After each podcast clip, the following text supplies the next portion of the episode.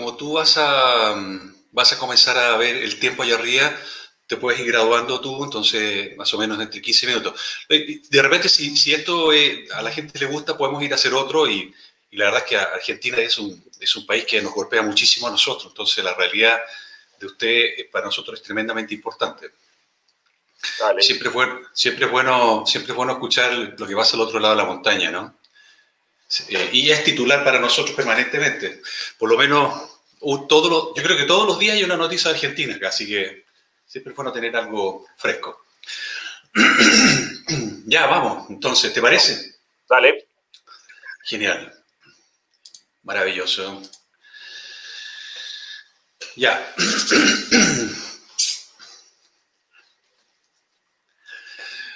Hola nuevamente, bienvenido a, nuestro canal, Latin Markets. Hoy día tenemos una, visita súper entretenida. Él nos viene a visitar desde Argentina. Él es eh, economista a Edconviews, es profesor de la Universidad Torcuato Di Tella, profesor de finanzas de la Universidad de Buenos Aires, ha sido investigador macroeconómico de BTG Pactual, economista para la Embajada Británica durante muchos años y periodista económico. Conoce muy bien la realidad de Chile, nos ha visitado muchas veces, así que eh, hoy día estamos con Andrés Borestein y eh, bienvenido Andrés, ¿Cómo, ¿cómo, estás tú? Bienvenido a nuestro canal. Hola, Hola Juan, ¿cómo estás? Muchas gracias por la invitación. Estamos todos bien acá, encerrados, pero bien. bueno, gracias a ti por visitarnos, al menos virtualmente. Antes de partir, quería recordarles que eh, a los que les interesa saber, tener más noticias de nuestro canal, recuerden que a mano derecha de cada uno de ustedes hay una campanita para que la marquen y así pueden suscribirse a nuestro canal. También tenemos Flow y tenemos eh, fórmulas para que ustedes puedan... Ya, ahí me quedó la cagada, así que esa cosa la voy a tener que hacer de nuevo. Eh, no se olviden de suscribirse a nuestro canal y también tenemos Flow para que puedan también aportarnos con algún apoyo y, así tener la posibilidad de que saquemos nuevos programas. Andrés, Argentina para Chile es un país tremendamente importante. Cuéntanos, por favor, de primera fuente, como economista, tú conoces bien la realidad de Argentina y de Chile. ¿Cómo es Argentina? Bueno, Argentina es un país que tiene un montonazo de virtudes eh, en, muchos aspectos, desde recursos naturales a, yo diría, recursos humanos muy calificados. Es un país eh, muy lindo y, y, de sus virtudes yo diría que tenemos eh, mucha creatividad, mucha flexibilidad para enfrentar los problemas. Pero bueno, yo creo que algunas de esas virtudes, como la flexibilidad y creatividad para enfrentar problemas, vienen de que hay muchos problemas. y en particular, la Argentina quizás ha sido el país más volátil del mundo cuando uno lo mira en una perspectiva de largo plazo, 50, 60, 70 años. Y sobre todo la Argentina ha venido con un declive muy grande, porque si uno de nuevo piensa en una perspectiva histórica, la Argentina antes de la Primera Guerra Mundial, si uno toma 1913, era un país que por ingreso per cápita quizás era entre los 5 o 6 más, más ricos del mundo. Bueno, y hoy juega este, en una segunda, tercera o cuarta categoría. Eh, y, y, bueno, claramente uno puede echarle la culpa a muchos factores externos, y en algún momento eso puede haber sido cierto, con caída de precios de materia prima, con, otros eventos, pero la verdad es que me parece que, tenemos que reconocer que la mayor culpa eh, es de los, de los argentinos, ¿no? Es, a mí me gusta esa analogía donde quizás Argentina tiene un hardware más o menos bueno, pero tiene un software eh, muy malo. Es decir, los argentinos nos, nos hemos organizado muy mal eh, en los últimos tiempos y, creo que tanto la economía como la política son, son, son parte de esa mala organización que nos llevó a un declive. Y para, para, hacerte, para terminar un poco la pregunta, yo diría, miremos los últimos, zoom de los últimos 10, 15 años. La Argentina está estancada, o sea, cuando antes de la pandemia teníamos el ingreso del 2010, y, o sea, el ingreso per cápita 10 puntos menor que en el 2010, o sea, el PBI estaba en el mismo lugar, el PIB estaba en el mismo lugar que en el 2010, es decir, el ingreso per cápita con una demografía de cerca de 1% de crecimiento anual eh, nos dejaba 10% más pobres. Eh, nos agarra el comienzo de la pandemia con 13 años seguidos de inflación de doble dígito. Y por último nos agarra la pandemia en default. Eh, y vos decís, bueno, todos los países de vez en cuando tienen alguna, alguna crisis. Eh, bueno, la Argentina es el noveno default de su historia. Eh, o sea, yo nací en el año 72 y vi como cinco de esos nueve defaults, o cinco o seis. Eh, cualquiera que nació en Chile en el año 72, bueno, vio un default, con suerte, ¿no? Se vio la crisis de, ¿no? de, los, de la deuda subordinada de los bancos en el 82-83 como el último gran efecto macroeconómico, eh, digamos. Eh, o sea que desde hace eh, casi 40 años, que, digamos, más allá de los problemas que pueda tener la economía chilena, y, ya vimos lo de octubre, y ya vimos un montón de cosas, a nivel macro shock de ese nivel, ustedes no tuvieron por, por casi 40 años, mientras que nosotros tenemos cada 5 o 6 uno de esos.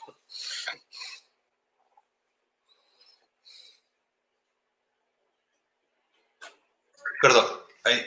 Argentina, ¿cómo la ves Argentina? ¿Tú crees que puede salir? Mira, es difícil ser muy optimista con Argentina, pero hay oportunidades. A ver, eh, la Argentina está en una situación, como decía, bastante complicada, pero tiene una nueva oportunidad eh, por dos lados, diría yo. Por un lado, tiene un gobierno, entre comillas, joven. Eh, es un gobierno que está en su noveno mes de gestión, o sea que le queda 80% del periodo. Entonces, uno pensaría con cabeza de economista, no de politólogo, porque cuando miras la política es distinto, pero con cabeza de economista uno diría, bueno, che, a estos tipos les queda 80% del mandato, les conviene hacer algo bueno, o sea, si tienen alguna ambición de reelegirse en, tres años y pico, tienen que, juntar los bornes y hacer que esta economía avance. O sea, desde ese punto de vista, el incentivo está. La segunda cosa que yo digo es una oportunidad es que vos te enfrentás ahora a una negociación con el Fondo Monetario. La Argentina le debe 44 billones de dólares al Fondo Monetario eh, y no tiene obviamente la plata para pagarle, así que tiene que generar un programa. Los programas del Fondo Monetario, eh, por definición, necesitan algún ejercicio de solvencia fiscal, algún ejercicio de prudencia monetaria, diría yo, algún tipo de, reforma estructural, de esas que la Argentina está pidiendo a gritos. Si lo van a hacer, no lo sé. O sea, las negociaciones no empezaron. Recién, recién le mandaron la carta al fondo hace dos semanas diciendo queremos negociar. Eh, pero para mí eso es una oportunidad. Ahora, cuando vos ves todo eso en clave política, la oportunidad es más difícil de verla. ¿Por qué? Porque tenés un gobierno que se movió, digamos, una coalición difícil dentro del gobierno, con distintos tipos de peronistas. Durante la campaña electoral consiguieron traducir esa imagen de que Alberto iba a ser moderado, y la verdad es que lo que pasó hasta ahora es que no fue moderado. Se acercó muchísimo a Cristina eh, por ejemplo, con un intento de estatización de, Vicentín, que es una, compañía eh, productora de, aceite de soja, de esto lo que se llama un crusher, eh, muy importante aquí, que está, que está en, concurso de acreedores, pero bueno, la forma en que lo hizo no fue bueno y, ahora firmaron un decreto que básicamente va, va, a complicar mucho la inversión en todo lo que sea telecomunicaciones e Internet, que ahí rápidamente miramos a Chile, que Chile está haciendo la licitación de los 5G y la Argentina es como que vamos a lo analógico casi que en, el, mismo momento. Entonces, cuando uno empieza a mirar esas acciones, cuando empieza a mirar el tema de, no sé, toma de tierras, que es lo que viene pasando en, las mm. últimas semanas, eh, ahora estamos con una crisis de, policía, donde cuando vos mirás un montón de otras señales políticas es mucho más difícil decir, sí, estos tipos seguro aprovechan la oportunidad, que quédense mm. tranquilos, que yo ya lo vi, esta película, eh, pero bueno, yo no, no soy este, totalmente pesimista en ese sentido. Eh, si tengo que decir, no me gusta cómo se está manejando la cuestión, no, no me gusta, pero dejo abierta la puerta. Qué interesante, tocaste el tema de las tomas de tierra. ¿Qué tan grave es, eh, es ese tema para ustedes? ¿Y por qué pasa eso? Mira, pasa eso por, por digamos, si, si, vamos a buscar a la raíz de por qué pasa, está bastante claro que es que la Argentina eh, la pobreza viene subiendo, eh, digamos, más allá de, algunos este, ciclos donde sube y baja, pero si miramos una tendencia de largo plazo, la Argentina, previo a la pandemia, tenía 30 y pico por ciento de pobres y, post pandemia va a tener 40 y pico por ciento de pobres. Entonces tenemos una pobreza muy grande que digamos estructural, porque parte puede ser el ciclo económico, pero, pero hay una parte que es estructural, con un déficit habitacional gigante. Entonces, este, ustedes piensen que en la provincia de Buenos Aires hay mil de estos que se llaman barrios populares, este, que en otra época se llamaban Villa Miseria. Eh, bueno, esa gente vive en condiciones muy malas de hacinamiento, muchas veces con tres generaciones en, la misma casa. Entonces, digamos, el origen, digamos, de, lo que explica por qué hay mucha gente que va y toma tierras es porque vive en condiciones muy malas. La segunda explicación es porque eh, hay, porque se las dejan tomar, digamos, de, alguna manera. Hay toda una serie de, si querés, eh, no sé si llamarlo mafia, pero parecido, eh, muchas veces vinculados a la política de tercer orden, o sea, a la política municipal, que organiza y, le vende le vende tierras que no son de, ellos, muchas veces son tierras fiscales, pero muchas veces también son tierras privadas. Eh, en el segundo o tercer anillo del conurbano, a esta gente que muchas veces llega en un estado de desesperación eh, y, termina comprando lo que no, digamos, con, títulos que no son eh, originales. ¿no? Si quieres, parte de, lo que se ve muchas veces en América Latina, que la, pobreza en general también viene con un problema de, educación y, todo eso. O sea, pero yo probablemente pondría menos foco en, en, la gente y más foco en todo el aparato que genera la toma de tierra, que creo que ahí es donde está la, la, cuestión. Y por supuesto el tema del déficit habitacional, que no es atribuible a este gobierno, sino es un problema de, mediano y largo plazo de Argentina, digamos, ¿no? Que, faltan casas no se lo puede culpar a Alberto, eh, en su momento Macri tuvo su plan, pero evidentemente no fue suficiente. Los Kirchner anteriormente habían tenido su plan, pero tampoco fue suficiente. Eh, y esto se va haciendo este, un problema sobre el anterior. ¿no? Andrés, cuéntanos un poco sobre comercio exterior, porque parecería que Argentina necesita muchísimas divisas. ¿Cómo, cómo vamos por ahí? ¿Qué, qué, está haciendo el gobierno argentino para aumentar las exportaciones? ¿Cómo va eso? ¿Cómo, ¿cómo está la producción de soya este año? A ver, son varias preguntas. Eh, empiezo por la fácil. La producción de soja este año cae un poco, porque, pero no cae un poco porque el año pasado fue récord histórico. O sea, la, mejor cosecha de la historia fue 2019. 2020 cae un poco, pero no, es, no está mal la cosecha de este año. O sea, no, es un desastre. Hay alguna amenaza de sequía para el 2021. Pero bueno, justo la semana pasada llovió, así que quizás eh, sigue siendo amenazante la situación, pero no es tan grave. Eh, el problema de, las exportaciones de Argentina es que eh, nosotros estamos este, intentando algo que ya se intentó hace 50 años, eh, que quizás empezó, empezó en Chile hace, con la CEPAL, eh, el tema de la sustitución de importaciones. ¿no? y la sustitución de importaciones a mí me parece una muy mala idea. y en general lo que sabemos de sustitución de importaciones es que quizás podés frenar importaciones y podés sustituir alguna, pero lo que básicamente en este mundo destrozar las exportaciones.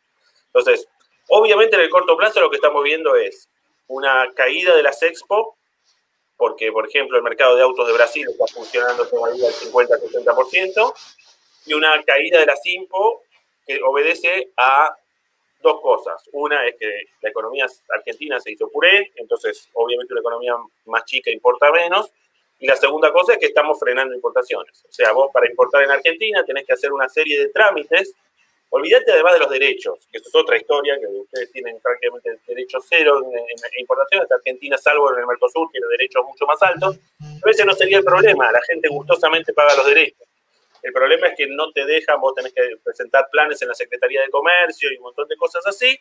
Y si te lo llegaran a aprobar, cosa que para muchos no, no es el caso, después tenés que pagarlas y tenés que de nuevo pasar este, el Banco Central, tenés una línea para pagar sin problemas si, si tu importación es este, muy, muy chiquita, eh, probablemente ahí no pasa nada.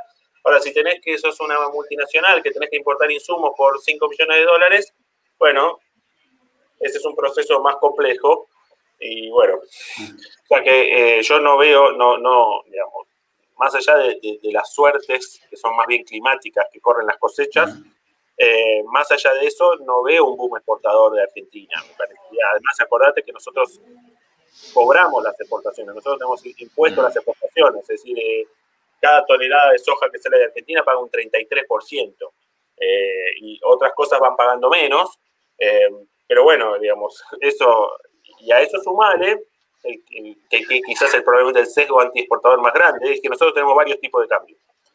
Cuando vos exportás, primero estás obligado a traer la plata a la Argentina y segundo la tenés que entrar por el dólar más barato. Entonces vos estás viendo en tu monitor de tu PC que hay un dólar que se llama contado con liquidación, que es legal, que es básicamente comprar un bono en, en, dólares y, comprar un bono en pesos y venderlo en dólares, y eso vale, no sé, 125, 130 pesos por dólar, y cuando traes tus exportaciones te pagan 75.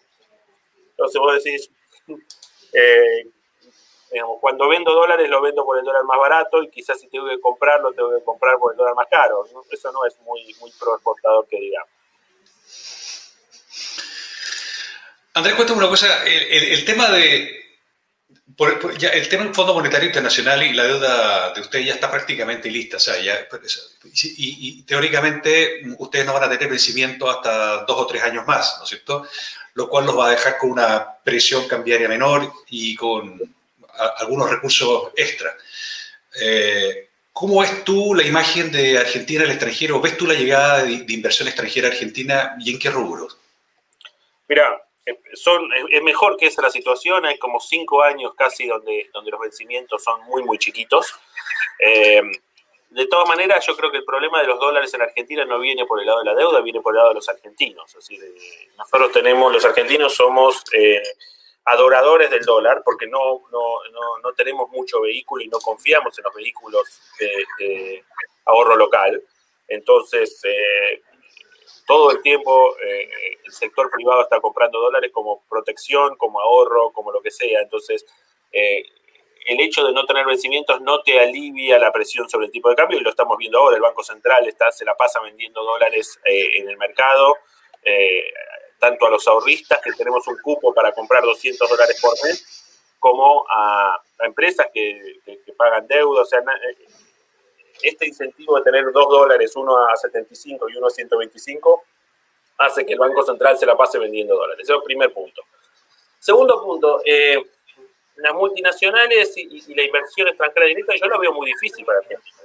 Hace poco en una, en una nota que me hicieron en un diario, en un medio acá argentino, yo dije, el problema es que la Argentina suele ser el 1% de la facturación en las multinacionales y el 10% de los problemas.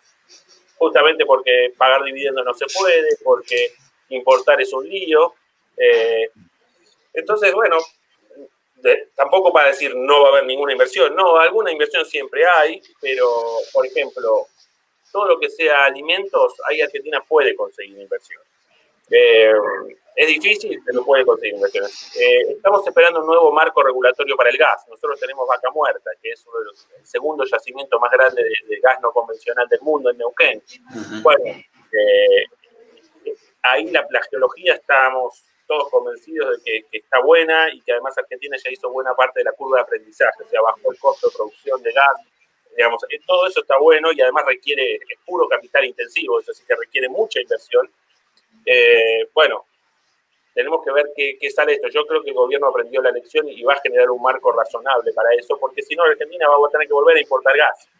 Recuerden la historia de Argentina. Argentina era un gran exportador de energía, entre otras cosas, le exportábamos mucho gas a Chile, pero eh, eh, día les cortamos el, chorro a los, a los chilenos y, después no nos alcanzó ni siquiera para abastecer el mercado doméstico, tuvimos que ponernos a importar parte de Bolivia, pero sobre todo los barcos regasificadores que cuestan carísimo. Entonces Argentina pasó de un superávit de 7 mil millones de dólares al año a un déficit de 7 mil millones, es decir, tuviste un swing de 14 mil millones. Hoy esa cuenta está en cero, o sea, recuperaste los 7 mil que habíamos perdido. Lo que todos sabemos es que si no hay más inversiones, en el invierno que viene, y si no es el que viene, será en el 2022, volvemos a importar gas. Eh, aparte, el, uso del gas en este año está muy tranquilo, porque obviamente con la recesión la industria consume menos energía, etcétera, etcétera.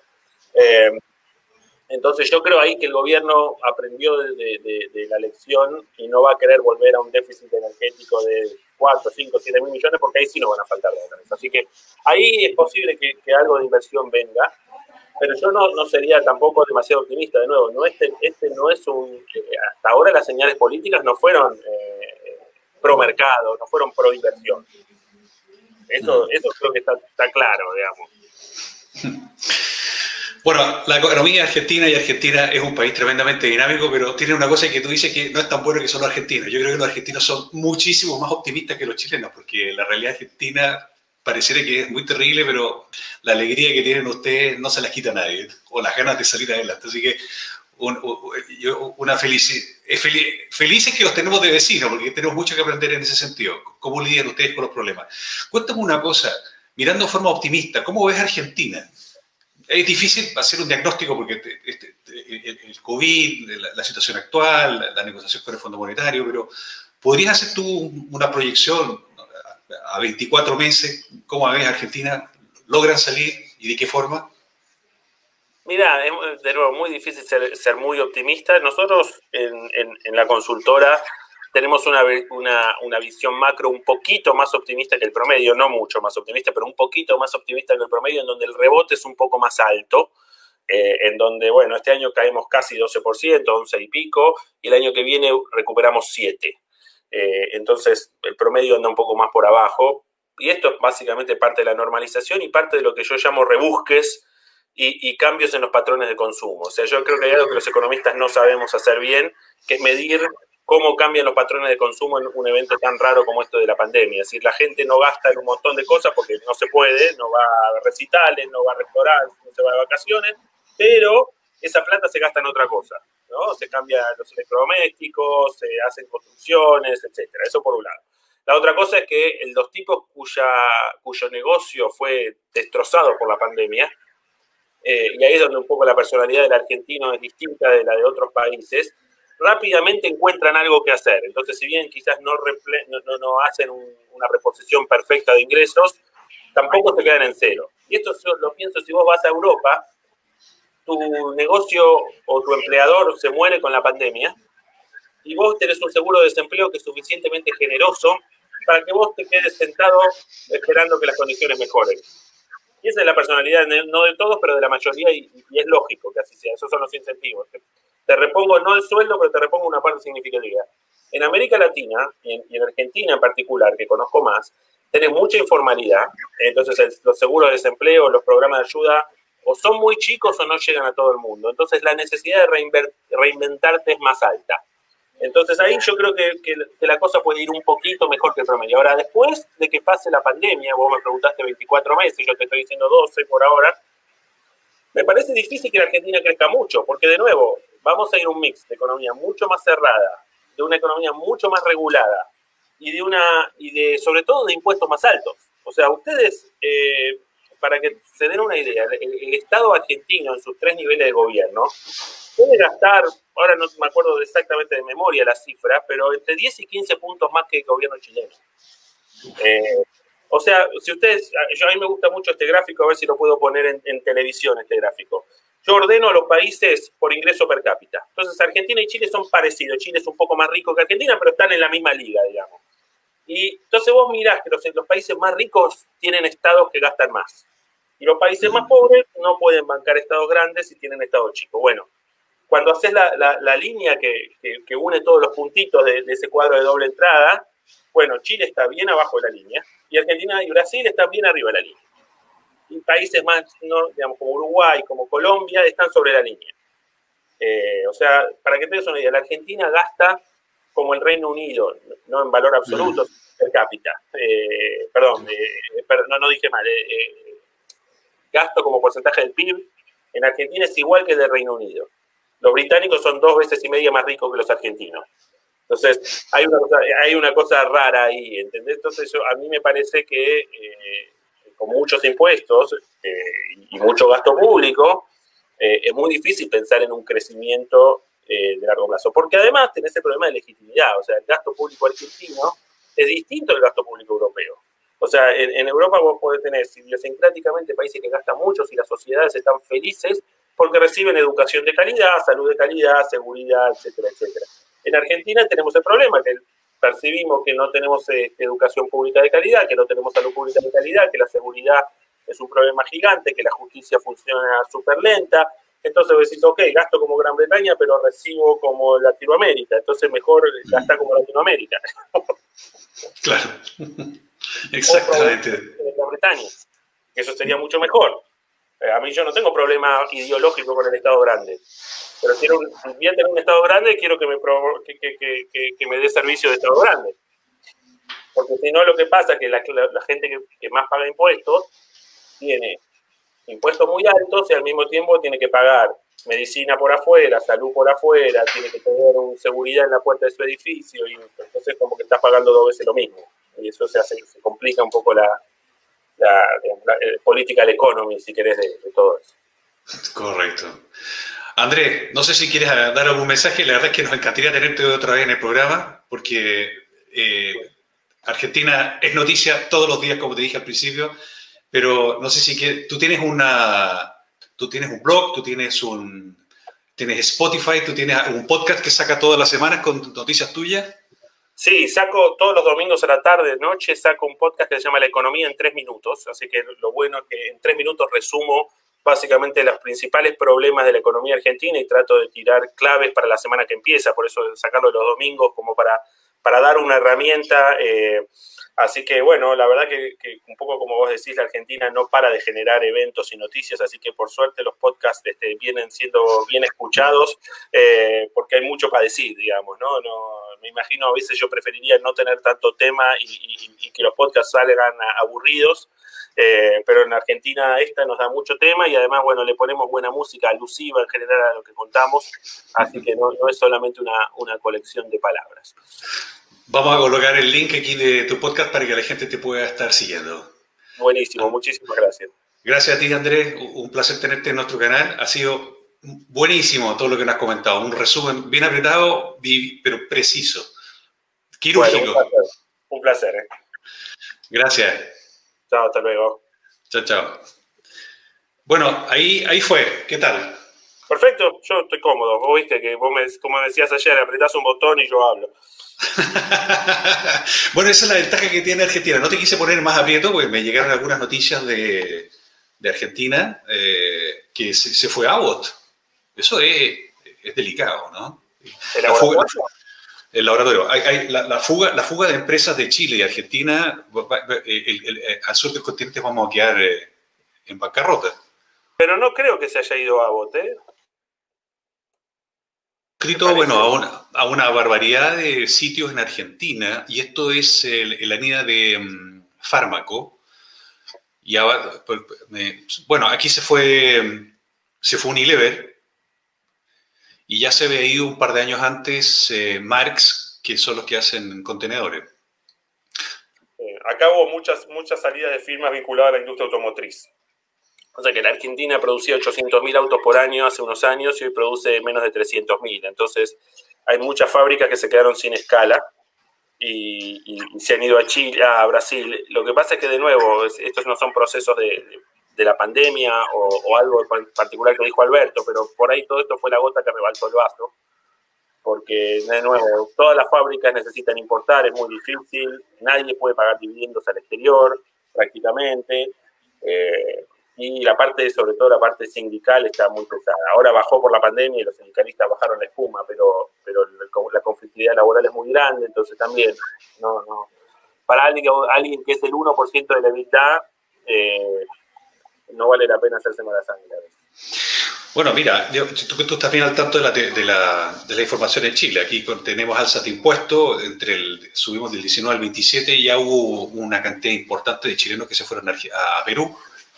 Eh, de hecho, los mayores exportadores de arándanos de Perú, arándanos hoy día me parece que es el principal exportador del mundo, arándanos, son chilenos.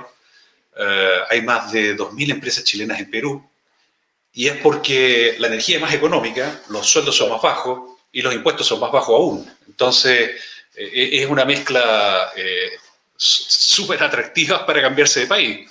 Bueno, acá, está pasando lo mismo. Uruguay está tratando de atraer 100.000 argentinos y no sé si va a conseguir 100.000, pero está, está haciéndolo. Eh, nosotros tenemos idealizado al Uruguay. Y por otro lado, los chicos jóvenes, los alumnos, acordate que en la Argentina un montón de gente tiene pasaporte italiano, español y todo entonces, todos esos tipos hoy están en LinkedIn eh, haciendo, aplicando para posiciones que se abren en multinacionales o, empresas medianas en Europa, porque total tienen el pasaporte, no tienen ni que hacer el, nada, ni que hacer papeles, nada. Entonces, eh, eh, típico chico de 27 años por ahí, o un matrimonio sin hijos, o, chicos que todavía no se han casado, están mirando mucho, mucho afuera.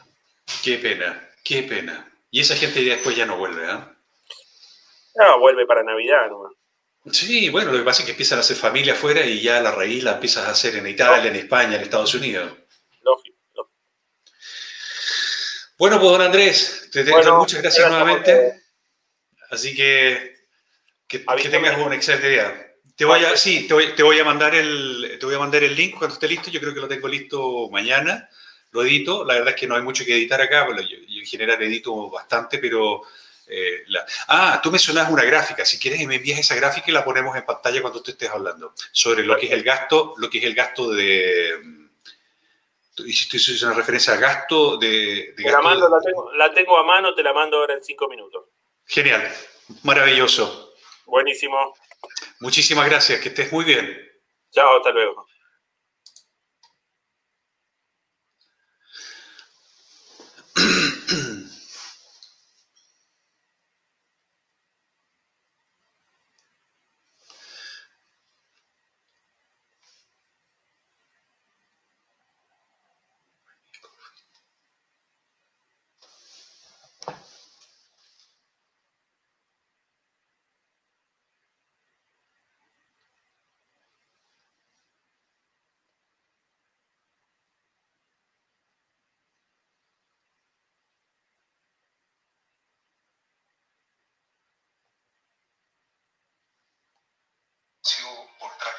Un 18% fue por robo y un 15% fue por homicidio. La fuente de esto es la Defensoría Penal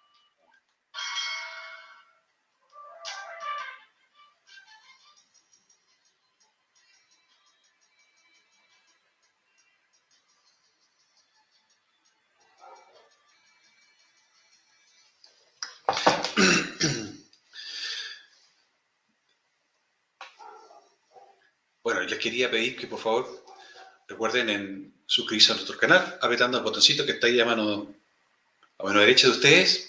Ahí hay una campanita para que cada vez que aparezca un programa nuevo les eh, avise y que puedan recibirlo. Y también aquellos que nos quieren apoyar en, eh, con Patreon y con Flow son los mecanismos que tenemos para que este canal pueda financiarse y sacar nuevos programas y tener invitados tan interesantes y interactivos como el que tenemos hoy día. Bueno, muchísimas gracias. Ok, Andrés, bienvenido a nuestro canal. ¿Cómo estás tú?